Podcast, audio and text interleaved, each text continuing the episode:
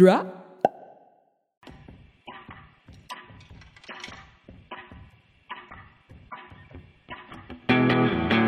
Hey there, everyone. My name is Christian Wynn, the director of Storyfort, and you're listening to Storyfort Presents Voices of Treefort Music Fest, a weekly podcast that dives into the stories behind Boise's Festival of Discovery. Treefort Music Fest brings in hundreds of artists from all over the globe every March. Though March of 2020 we were rescheduled because of this global pandemic to September of 2020, but now we have been re rescheduled for September of 2021. But we're still here to tell you about all things Treefort on this podcast. And today we're going out to the Idaho Botanical Garden and the old Idaho Penitentiary, which sit on the edge of downtown Boise. It's a really cool, kind of creepy, quite beautiful place, but it also has a lot of really interesting history and scary histories really kind of creepy stuff happened out there at the old Idaho Pen. We're going to get some stories from two historians about the old Idaho Pen, true crime stuff. And we're also going to have a great fiction writer in the mix um, in Julia McCoy. But the first guy who's coming up is Anthony Perry, who is an historian, a musician. He's played tree Treefort before. He's an interpretive specialist out of the Idaho State Historical Society. Anthony earned his degree with a dual major in history and music theory and composition from the College of Idaho. But he's a longer bio. I'm just going to bypass and get to his story. And we're dropping into the story just a little bit late. The early part of the audio got a little little messed up, but we are just right at the beginning when this guy named Earl, an inmate, an eventual inmate, has just murdered a woman named Pearl at a transient hotel back in the early part of the 20th century. And so we're just going to drop you in and want to say thanks for listening.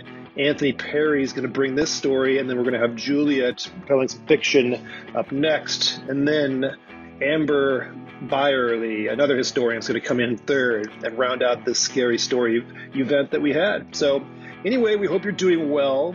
It's cold and very fall like here in Boise, and we're anticipating next September with really happy and hopeful heart, to say the least. So, anyway, here is Anthony Perry starting us off with a scary story about a guy named Earl.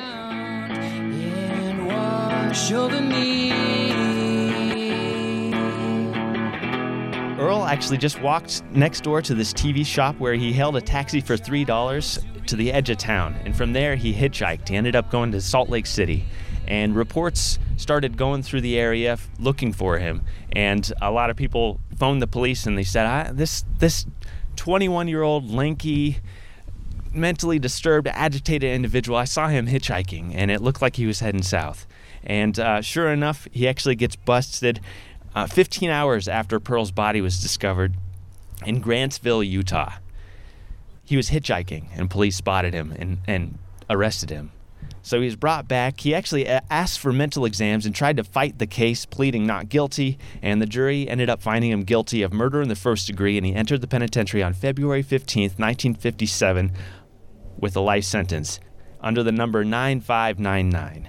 Now we're going to go transition to another man who found himself as a transient laborer step, uh, stopping into the town of Burley just about three and a half years later. This man's name was Ernesto Blanco. He's inmate number 10771, and he was born on July 24th, 1927, in Mercedes, Texas.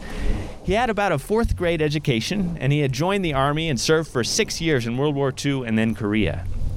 On September 6, 1960, Ernesto was in the midst of a bender. He was a transient laborer. He's going from town to town, doing odd jobs, working in the fields, and he had been drinking for about a week straight after being in Idaho for less than two weeks when he decided to stop at East Park in Burley, Idaho. He talked with the groundskeeper, who loaned Ernesto some cash for food and gas, and he actually took Ernesto's wallet for collateral.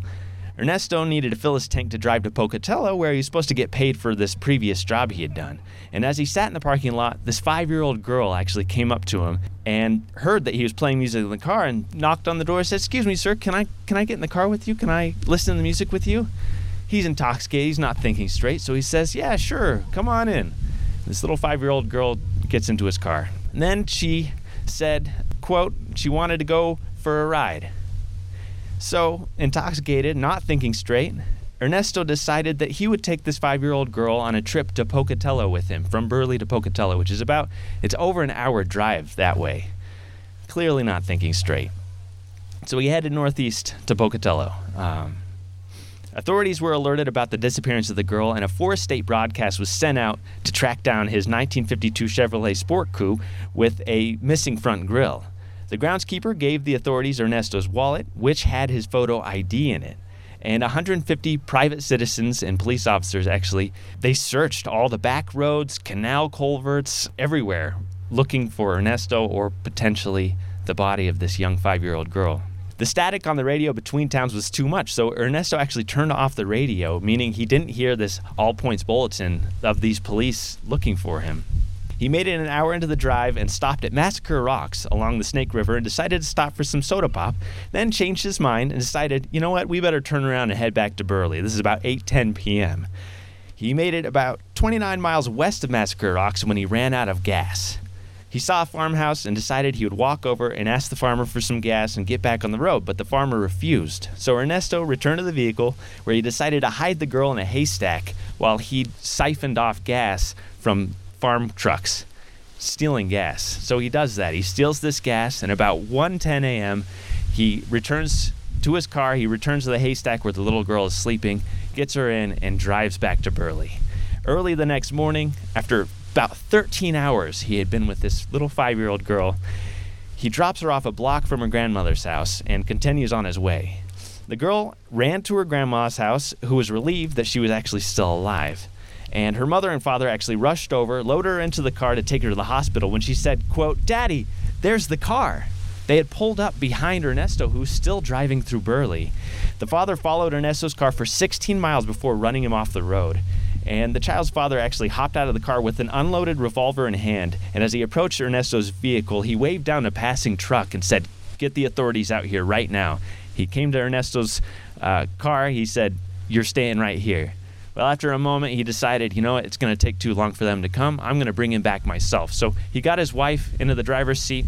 He grabbed Ernesto, threw him in the back seat with a gun in his face, and they drove back to Burley where they met the police. They arrested him.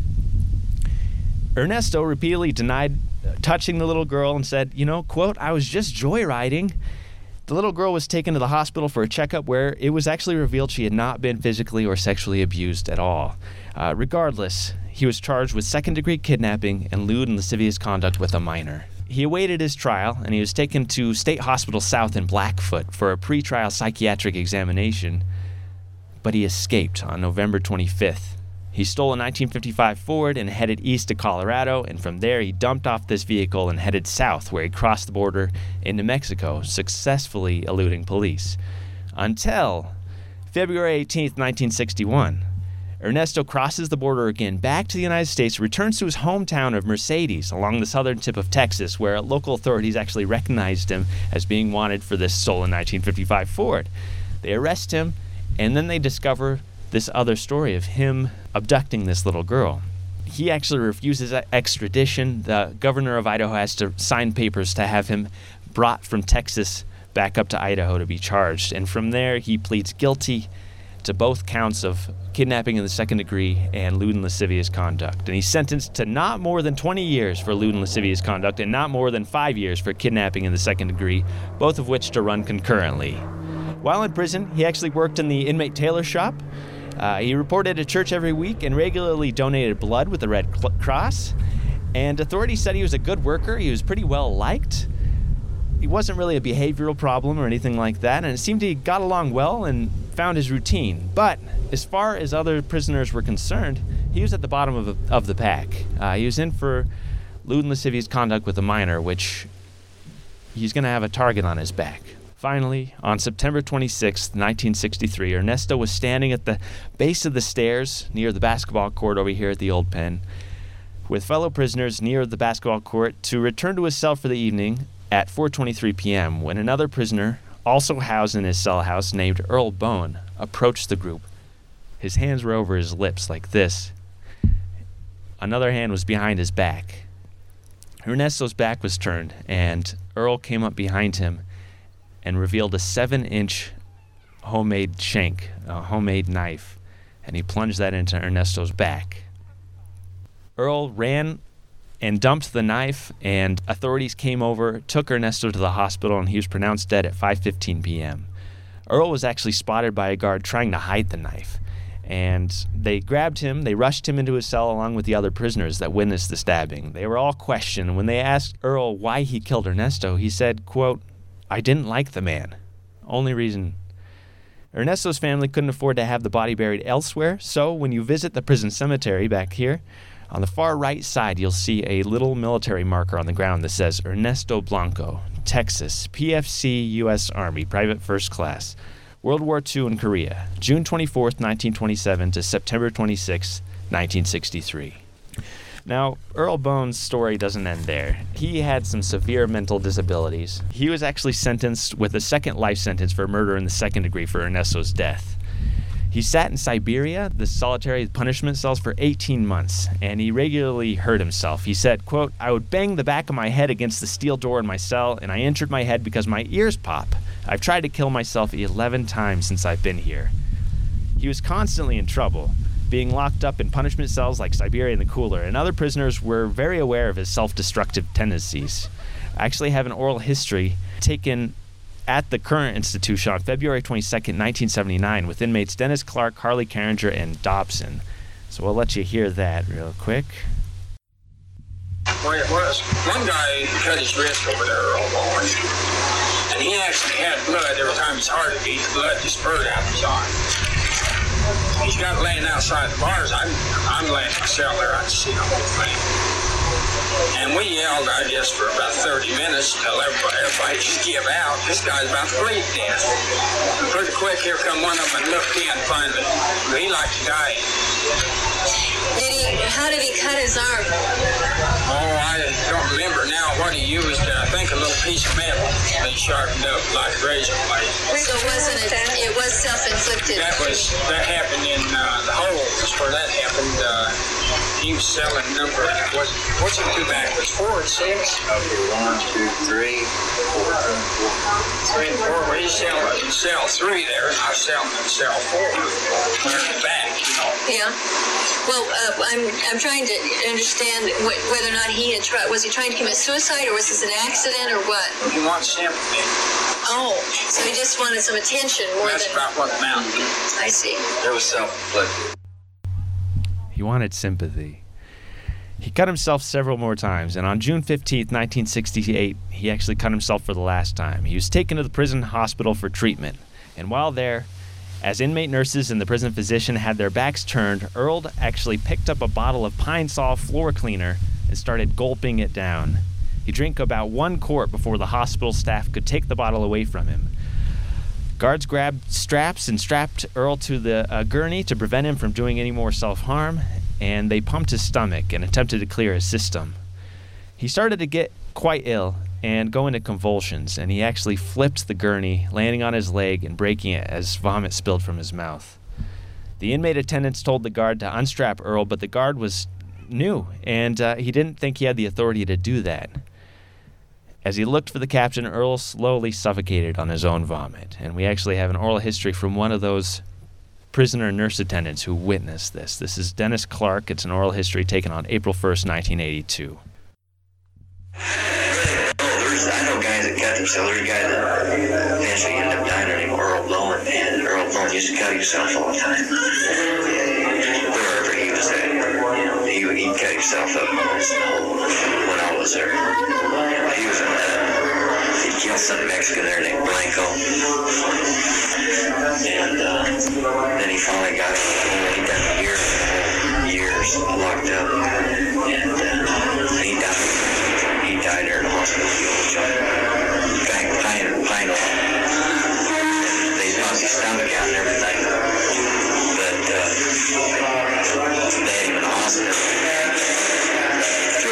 Up in his sleep. He had him shackled to the bed. And then when he, when he vomited, he threw himself and he, and he fell out of bed. When he fell out of bed, he broke his leg. And the man weighed over 250 pounds. And couldn't turn him over. And he strangled to death. And I was there. I was working in the hospital. And he strangled him with his. Because we couldn't, there was three of us. Officer wouldn't unlock his leg. You know, he was sitting there. The officer wouldn't unshackle his leg from the bed. That's when he fell, he twisted and actually broke. You can see it broke. But the officer, he wouldn't unlock the, the, the chains for him because he had his name. Do you remember J Ball? The officer? Yeah, J Ball. And uh, because he never had the authority, he had to go to his superior or whatever. You know, and the time he got that done, got back to man Oh, shocking story. These two men who committed their crimes in Burley, Idaho, they both came from, you know, working just fields, field working, uh, transient work, entered the penitentiary. Both of their lives ended the penitentiary. Uh, unlike Ernesto Blanco, whose family couldn't afford to have him transported, Earl's mother actually paid for his body to be transported back to North Carolina, where he had a full funeral and, and resides today. Uh, I feel like I've told you probably one of the most shocking stories at the institution. Of course, if you're interested in hearing more, you can visit our podcast, Behind Gray Walls, and definitely not as dark as something that I just told you. But thank you all for listening, and uh, I hope you have a wonderful weekend. Take care. Okay. I should mention, too, after Anthony's awesome storytelling, that the live event did take place out at the spacious grounds of the Idaho Botanical Garden, where we were most definitely very socially distanced and we very much sanitized all our equipment and took good care to stay safe and well and healthy. And uh, we hope you're doing the same. But that said, our next artist in the event, the Scary Stories event, is Julia McCoy. And Julia McCoy is a middle school teacher in Meridian, Idaho. In her spare time, she travels, kickboxes, and is a member of the Writers' Right workshop group. She has three pieces published in the Cabins Writers in the Attic anthology. Julia has a great, creepy, wonderful story about vultures and blood, among other things. So enjoy Julia's story. Here it is. A similar content warning for this story as the last one. Vulture. The clouds move in layers, the upper layers still, the lower in charging heavenly bodies. Virginia watches them through the window, her face angled and pressed into the glass. Occasionally, a vulture floats into view, drawing lazy circles in the currents above. She reaches out for Mason's shoulder, and he flinches. Her hand returns to her lap, fingers clenched. They're moving again. The trunk of the Studebaker is laden with their meager possessions, just 10 boxes worth. Last time, 11. This time, she couldn't bear the thought of repacking the dishes, so she left them at the apartment for the new renter to find. Mason is eyes ahead, hands at 10 and 2. The radio doesn't work anymore, so they listen to the sounds of the miles passing beneath their tread. Virginia presses her palm into her leg, it's not that I don't want to go with you. I'll always go with you. I just liked it there. She'd made friends, a ladies' quilting club. None of them had children either. It was the nicest thing she'd had in years. One of her boxes held scraps of fabric, half finished quilts, and unconnected patches. We go where the money is. The money never stayed in one place for long. They'd find it in a new town, tucked in the middle of nowhere, but just for a little while six months, a year. Then Mason felt disrespected, underappreciated, bored. He quit, he was fired. The money moved. Somehow, Mason divined its whereabouts, and they were off again. This time, he'd been fired. He'd been making bouillon cubes, shoveling desiccated chicken broth into a grinder before it was pressed into tinfoil. She knew he'd been drinking before work, knew it was out of control, but didn't try to stop him. What was the point? Where are we going then? West. He reaches out a hand and brushes her cheek. She feels it, but she doesn't. I've got a good feeling about West. You'll see I'm right. She had talked to her twin sister Carol on the phone the night before. Your problem is, Ginny. Carol always smoked on the phone. Every phrase was punctuated by a drag. That you just don't have the stones to end things. You need to face it head on. You're acting just like dad. Carol had been married and divorced twice. The first was abusive, the second loveless. She'd lived with men on and off. Her son stopped speaking to her. And now she is 40 and lives alone. Last Christmas, she'd walked out into the snow with no da- jacket or shoes and sat down on a park bench to smoke a cigarette and die. It was only a passing neighbor who'd managed to take her to the hospital before she froze. Virginia would never be like that. Worry about your own life, Carol. She hadn't even mentioned the move before hanging up.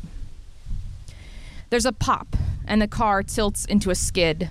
Virginia grips the dash. Mason guides them into a stop, the car sideways, half on the road, half off. The tire is blown. Virginia watches from the passenger seat as Mason paces the vehicle, stopping every few feet to inspect things from all angles. There's no fixing it. Virginia hides her words behind a hand so he can't see her say it out loud. She has to say it out loud, but she can't say it to him. There's no fixing anything. Mason makes two laps before opening the driver's side door. Tire's busted. We don't have a spare. I'll have to walk back to the gas station, see if I can call a tow. I'll stay here. Maybe someone will pass by and I can flag them down. She doesn't want to walk the two miles with him to the station. She thinks he knows, but it's a sound plan anyway, so he agrees to it. She doesn't watch him go, and by the time she turns to look, he's just a speck on the road behind them. Carol told her not to marry Mason on their wedding day. Ginny, he's no good for you. She was buttoning the back of Virginia's wedding dress. I think you're one of those women who needs to be alone. Cars pass, and Virginia lets them. She doesn't want them to stop. Better they imagine it's an empty car and move on. She stretches out in the back seat of the Studebaker, head tilted towards the window, and watches the vultures in the distance. The sun bakes her, and she imagines that she might never move again, just let herself dry up into powder. 2% of the water, Mason had said that first day he'd come home from work. Can you believe that? That's all that's left by the time they package it in those little squares of tinfoil. His eyes were wide and grin broad. He lived for moments like these new things, hopeful things. He'd unwrapped a cube and pressed it to her lips, kissed her as it hung between them. The salt and spices dissolved in her mouth and coated her tongue, lingering. It still lingered after Mason had gone to sleep, and she was awake in their bed, thinking about how long it would take Mason to fade again. They'd lived in by the week motels, rented basements, workers' trailers. Each time, she'd adjusted. She'd swallowed her words and made things happen. She found work sweeping hair or checking meters. She adjusted. Then they'd do it again. Virginia hated herself a little more each time she'd come home from work and see him packing boxes. Time to go, Virginia, he'd say, not looking at her. Gotta move on. She'd nod, take the box from him, and start packing things right. Carol continued her diatribe even as she carried Virginia's train through the hallway of the church. You're not one of those women who can stand with a man. You're weak, Ginny. You'll just let him lead you. The organ started up. Virginia shook Carol off her and walked down the aisle. Mason doesn't return. It's after four. The summer sun has begun its descent. Her mouth is dry, her lips tight. She rummages around in her purse for a mint, but only finds a lone cube of bouillon. After a moment's thought, she sucks on it anyway. The salt reminds her of his skin. There was so much expectation on that first day together. Leaning into him for their first dance, it was easy to ignore Carol's stares and her own doubts that she could not be the woman he needed. She kissed him and tasted his salt. When she can no longer stomach her own thoughts, she gets out of the car.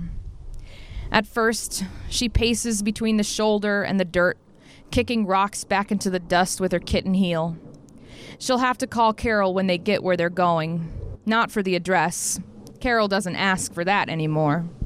Still, she'll want to know they've moved again. Carol likes to be proven right. She gazes out down the highway into the unknown west. At least 40 vultures circle up ahead off to the right of the road. She can almost see where they land and wonders what creature lies dead beneath them. The brush dots the hilly landscape, leaving the view relatively unobscured. It's not so far to walk, and she should be able to find her way back. She abandons the car and walks into the brush, towards the vultures, stepping over yellow flowers and the holes of creatures living beneath the surface. When her heels start to sink into the dirt, she takes them off and holds them in her right hand, ignoring the sticky grasses clinging to her stockings. With her free hand, she hikes up her dress. A wind picks up and hides her footprints, and she smiles at the thought that no one can follow her. It doesn't bother her when she glances back and can no longer see the car. It's just right there, hidden in the haze that forms from the rising heat. And besides, she doesn't want to go back yet anyway. She is focused on the vultures up ahead, now so close she can see the red leather heads, the curved beaks. There are not just vultures in the distance, but three wooden buildings, all about the same height, all abandoned. The faintest tracings of words can be seen above each bathhouse, saloon, bank. Vultures perch on the rotting wood, their heads stretching and shrinking back. In her curiosity, she almost doesn't notice the man crouched in the dirt under the shade of the old saloon. His skin is the color of unbleached bone, his clothing the same as the dirt beneath him. His hair is long and white and loose. The breeze blows in her direction, and she can smell him, like rot and sweet mold. Her hair stands up on end, but still she walks closer. There are vultures at his feet. She sees now that he holds a rag in his hand, spots of white still showing beneath the rust red stains. He cleans the vulture's beak with the rag, top and bottom, and in between the two, then wipes the viscera from its face and neck. There you go, girl. He pulls away, and the vulture lifts off, rising to join the cloud of vultures above them. How do you know it's a girl? The man stands. He reminds her of her father, not in a friendly way, but in the qualities she hated him for the way he never loved her, the way she wanted him to. She finds that she said this out loud. The words have escaped her without her will, and she lays a hand to her throat. Of course. You never really had a father, says the man. His voice is grass blowing in a dry wind. As he says it, she remembers it to be true. He left us when he found out we were twins. The words are hers, but she can't stop them. I saw him once, on his deathbed, told him who I was. He had never even bothered to find out my name. I suppose, then, Virginia, that in my presence here I am the opposite of your father in his absence. No? How did you know it's a girl? She repeats it just to know that she can still speak if she chooses. Do you want something from me? Her voice catches. She swallows away the lump in her throat and rasps out a question. Have you seen a man? My husband. He walked back to the gas station after our tire popped.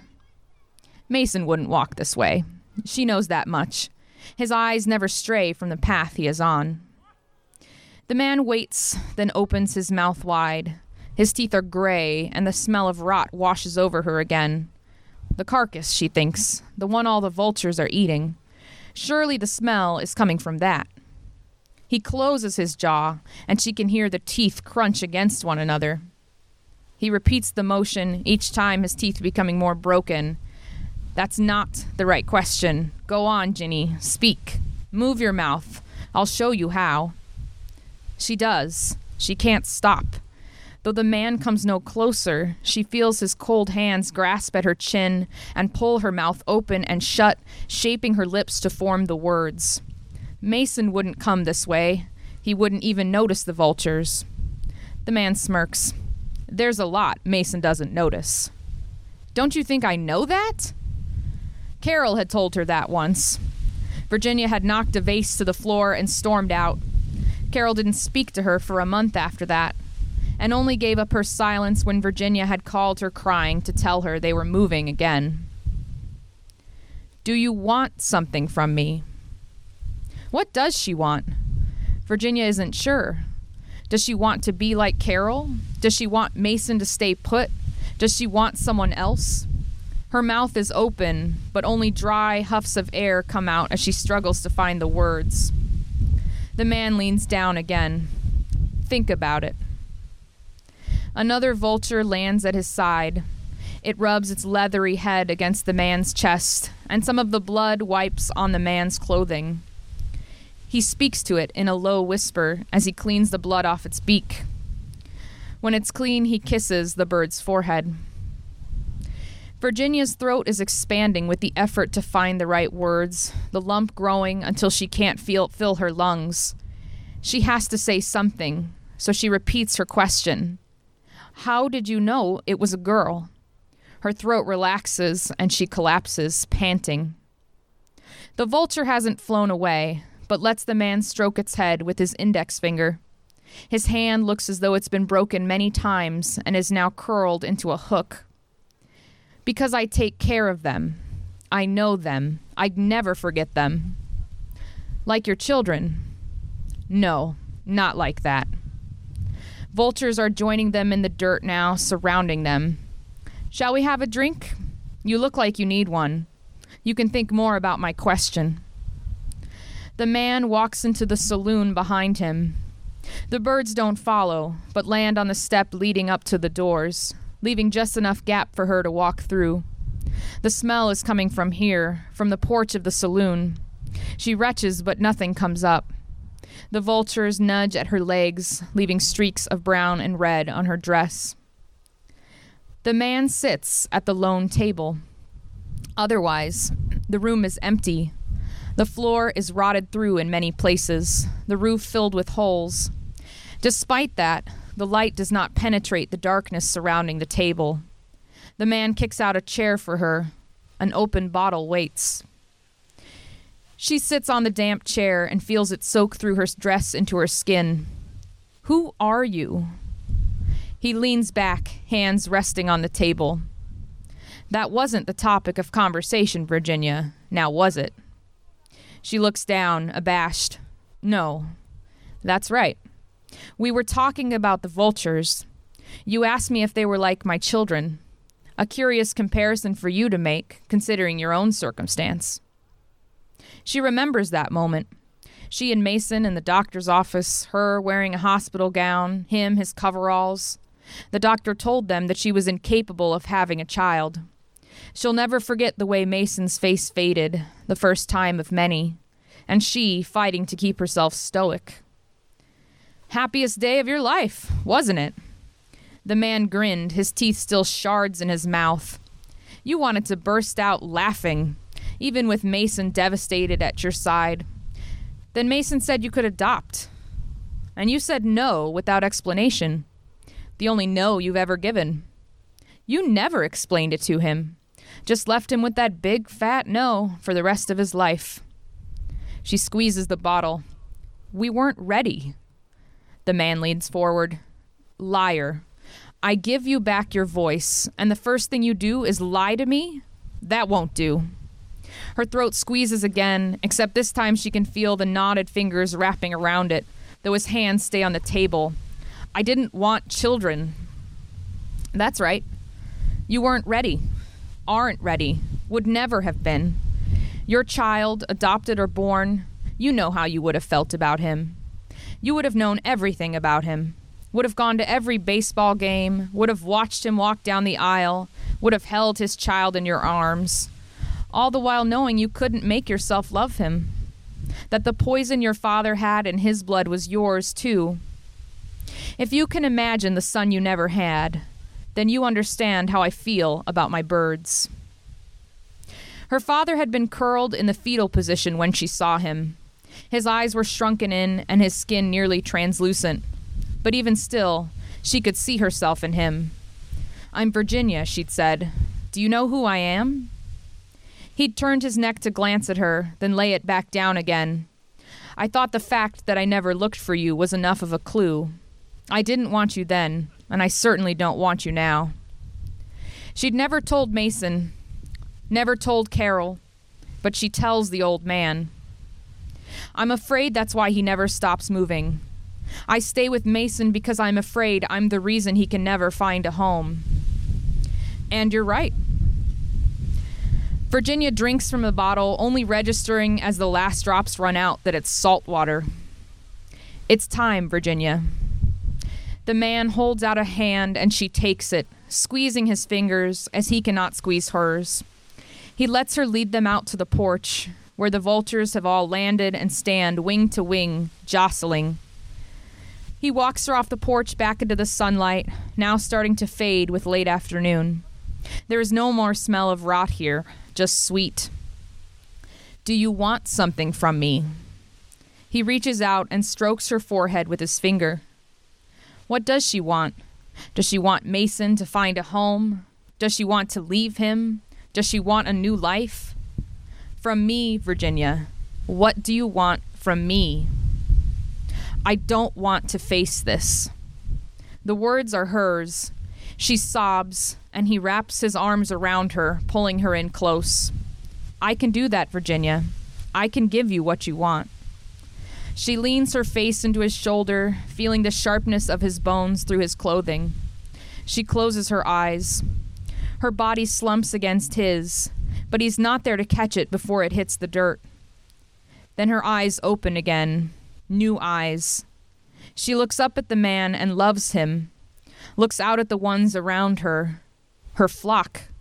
She smells the sweet and rot intermingled, one and the same. The man strokes her head. Then the flock takes off and she follows them into the currents above. In the far off distance, she sees another man. Not the man she loves, but a man she never loved. He is calling out for someone. It doesn't matter who. The one she does love is calling her to him. How she delights at his voice. One day, he will love her in return. She knows it. He is calling her to a feast prepared just for her. There below, a discarded creature is left to rot in the shadow of the saloon. A forgotten, pitiable thing. Her first meal in this new body. She has never wanted so badly to eat. Thank you. Okay, our third and final storyteller is going to bring you some more true crime about the Idaho State Penitentiary, the old Idaho State Penitentiary that closed down.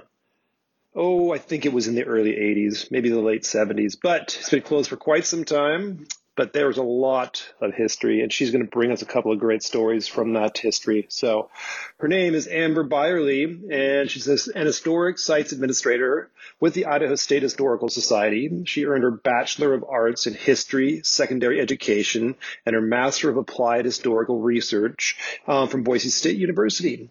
She served as the first Boise City historian and as a photo slash research assistant on the Idaho Yesterday's publication. And she's a great storyteller. There's more to her. You can look her up on their on their website at the Idaho State Historical Society. But she's bringing us some awesome stories to close out this event.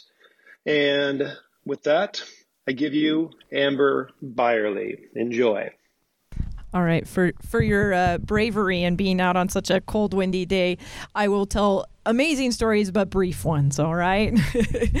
um, one of the things we do at the Old Idaho Penitentiary is make sure that we have good and, and accurate history, but we also um, acknowledge the past. And so I'd like to start out today by acknowledging that the land that we're on is actually sacred uh, to Native people. If you know anything about the Table Rock area, it was a rendezvous point. And of course, Eagle Rock um, over here to my right um, was also part of that. I say that because people, one of the most common questions that I get is Do you think the old Idaho Penitentiary is haunted? And if so, have you experienced anything? I would say that they're having that acknowledgement of the past and knowing that maybe at times this area uh, was one in which we were not welcome. Also, one in which the suffering of the people that were here, um, they uh, of course all made poor choices and mistakes, uh, but this was their lowest time. I am going to share a story of the oldest headstone that's in the cemetery. And I say that because there were others that passed away before um, this gentleman, uh, one of which was the first person who was executed at this site, again, who was uh, Native American. His name was Tom Biago. So the first person that was uh, at least buried with a headstone here, that burial actually took place just right over these hedges. I say that because we can confirm that his headstone is in the cemetery that, that Anthony mentioned, but we can't confirm whether or not his remains were moved. So maybe right here where we're at uh, is also an area where there's uh, maybe unpleasant things that happen. This gentleman's name was William Trent and in 1880 he went on a spree of robberies kind of following the Boise River. Uh, the initial robbery occurred in Middleton, Idaho, if you're aware, just west of us here. Uh, robbed a store, had actually. There were people that were sort of coming and going. He managed to get the store owner um, with an accomplice. Uh, they got they managed to get the store owner and the people that were in the store behind the counter, rob him, come from uh, Middleton, come east, actually do a couple of more robberies. They were able to get a pretty good description of him since he left. The, you know, they left victims behind. He's about five ten blonde hair, blue eyes, and they're they're looking for these gentlemen. Of course, they keep mounting these robberies up. They eventually find him. He's brought to us as William Trent along with his accomplice. And several months later, just a few months he was here, they actually managed to escape. Now, this is before these stone walls would have been there. So, this is 1880. There's only one building that would be in the interior here. It's the old territorial prison, and there would have been a wooden fence. So, that's why it was actually quite common for, for men to escape. With these gentlemen, there were four total that escaped. They make their way kind of southwest, heading that way, and they um, uh, immediately run into uh, a farm. And so they they get all of the the people that the family they kind of lock them up and then they think about what to do. So they're all in this home. Well they didn't know that the wife of the farmer uh, was actually in another room and she manages to escape so the Boise Cavalry is is called. Of course, Fort Boise was right over here. Um, they they start to come out. The men kind of sense that something's happening. They escape further, and um, gunshots go back and forth in this, there were a couple of the men, the couple of the inmates that were wounded, uh, but William Trent is mortally wounded. As he's dying in his cell, they bring him in. He said, I need to clear the air. My name is actually William Reese. I changed my name. Obviously, had many aliases, but I changed my name because I come from a good family with a good name, and I didn't want to sully that, but I also didn't want to die without having my proper name. So on his headstone, if you go out to the cemetery, you'll actually see uh, along the bottom. His name is listed on the headstone as William Trent with the date and everything, 1880. But on the bottom it says Reese because that's how the inmates would have known him, and the inmates were actually the ones uh, who would have carved out his headstone. So, so they put both names on that headstone there a lot of people, again, like I said, ask me what sort of experiences that I've had, be they paranormal, be they odd. For the longest time, I didn't have any stories. I didn't. I didn't have problems. Uh, uh, I, I, think sometimes that can be because I didn't want those problems, so I didn't invite that into my life. However, as we just this past year were researching uh, the women uh, that were held at the Old Idaho Penitentiary, mostly inside the women's ward, which was outside the main walls here. Um, we researched all 216 women that were there. We got really to know these women intimately because, again, there's only 216 of them, a very quantifiable number. As I'm conducting these this research, we reach out to a lot of people, get a lot of these stories. We had one researcher, Sky, who's along with Anthony does the Behind Gray Walls uh, podcast. Sky did an individual biography on each one, and so we know a lot of intimate details about these women. Well, one morning I'm opening up the site for the day, And I go in the first door, which is along the walls of the women women's ward. Make my way into it. Again, I'm the first one there for the day. It's very early in the morning. It was actually quite cold, so there weren't many. I didn't see anybody in the foothills walking. I say that because when I opened the next door, there was a waft of smoke that just blew into my face. And I'm looking around thinking, okay, nobody else is here. I myself do not smoke. It's not coming from me. Check the garbage can for any like cigarette butts or anything like that. And all I could get inside of my head was this image of a woman, and they were allowed to smoke, just kind of sitting there going, You better get it right, sister. And that's kind of the heaviness that I keep with me.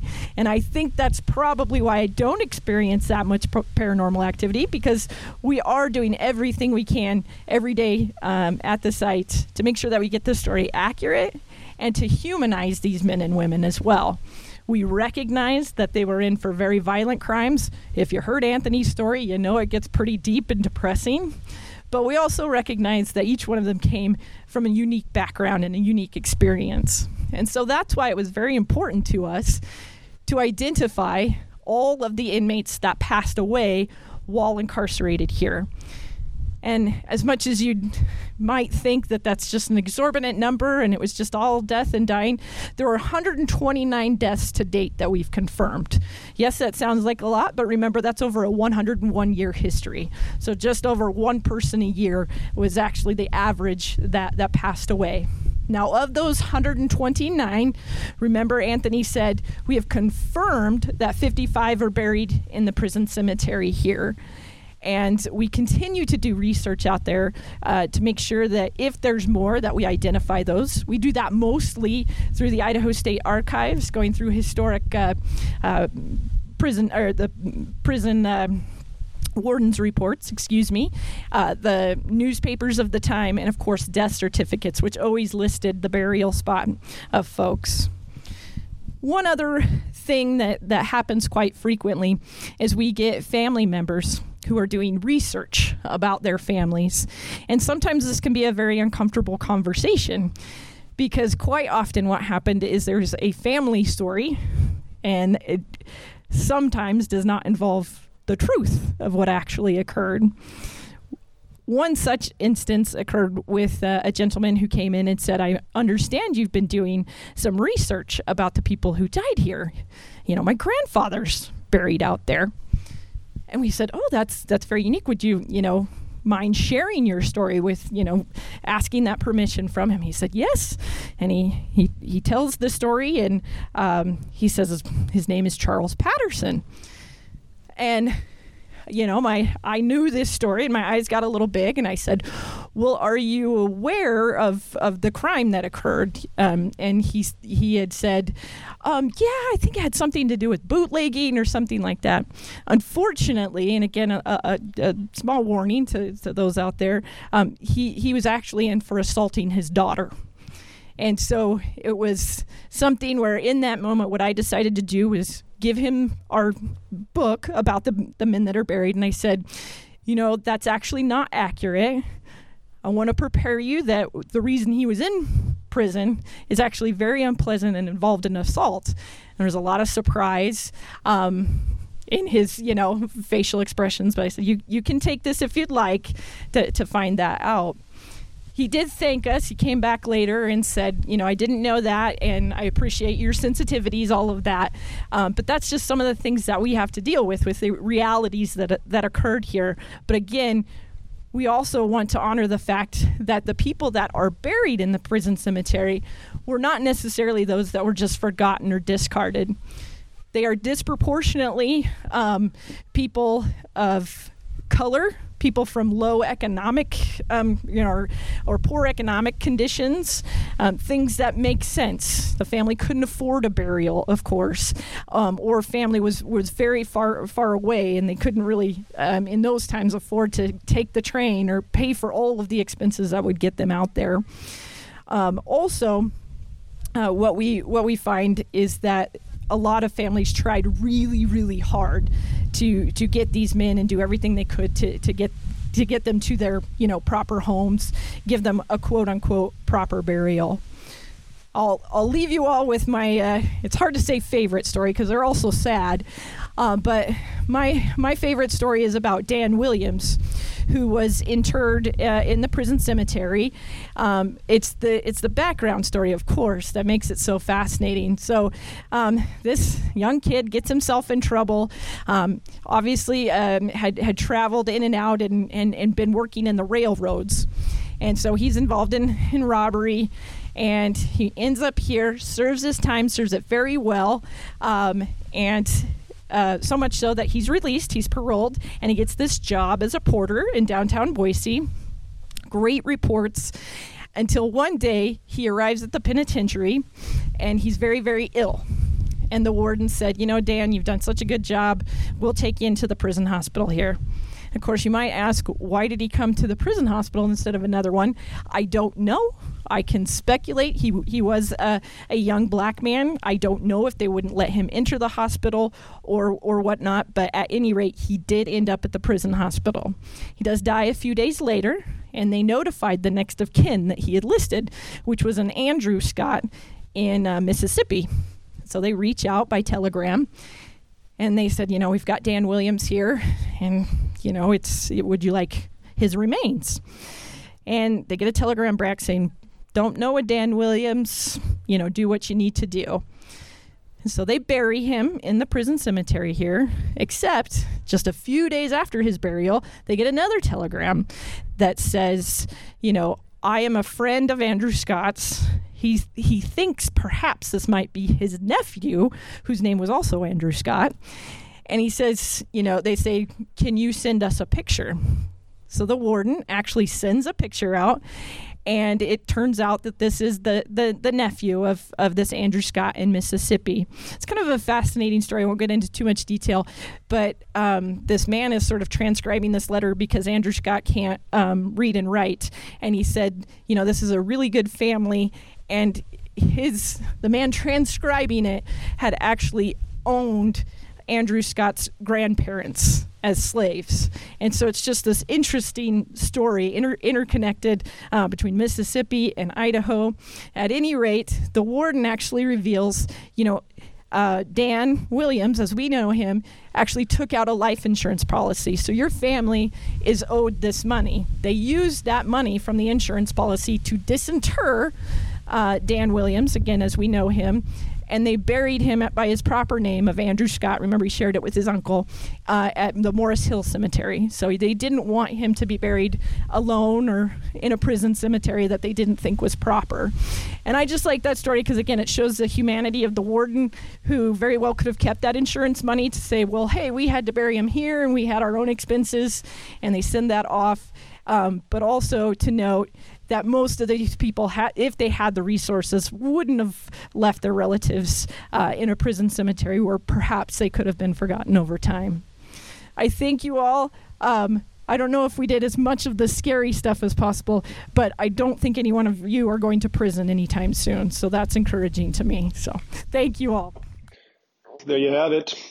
Some scary storytelling out at the Idaho Botanical Garden put on by Storyfort and the Idaho Botanical Garden and the Old Idaho Pen.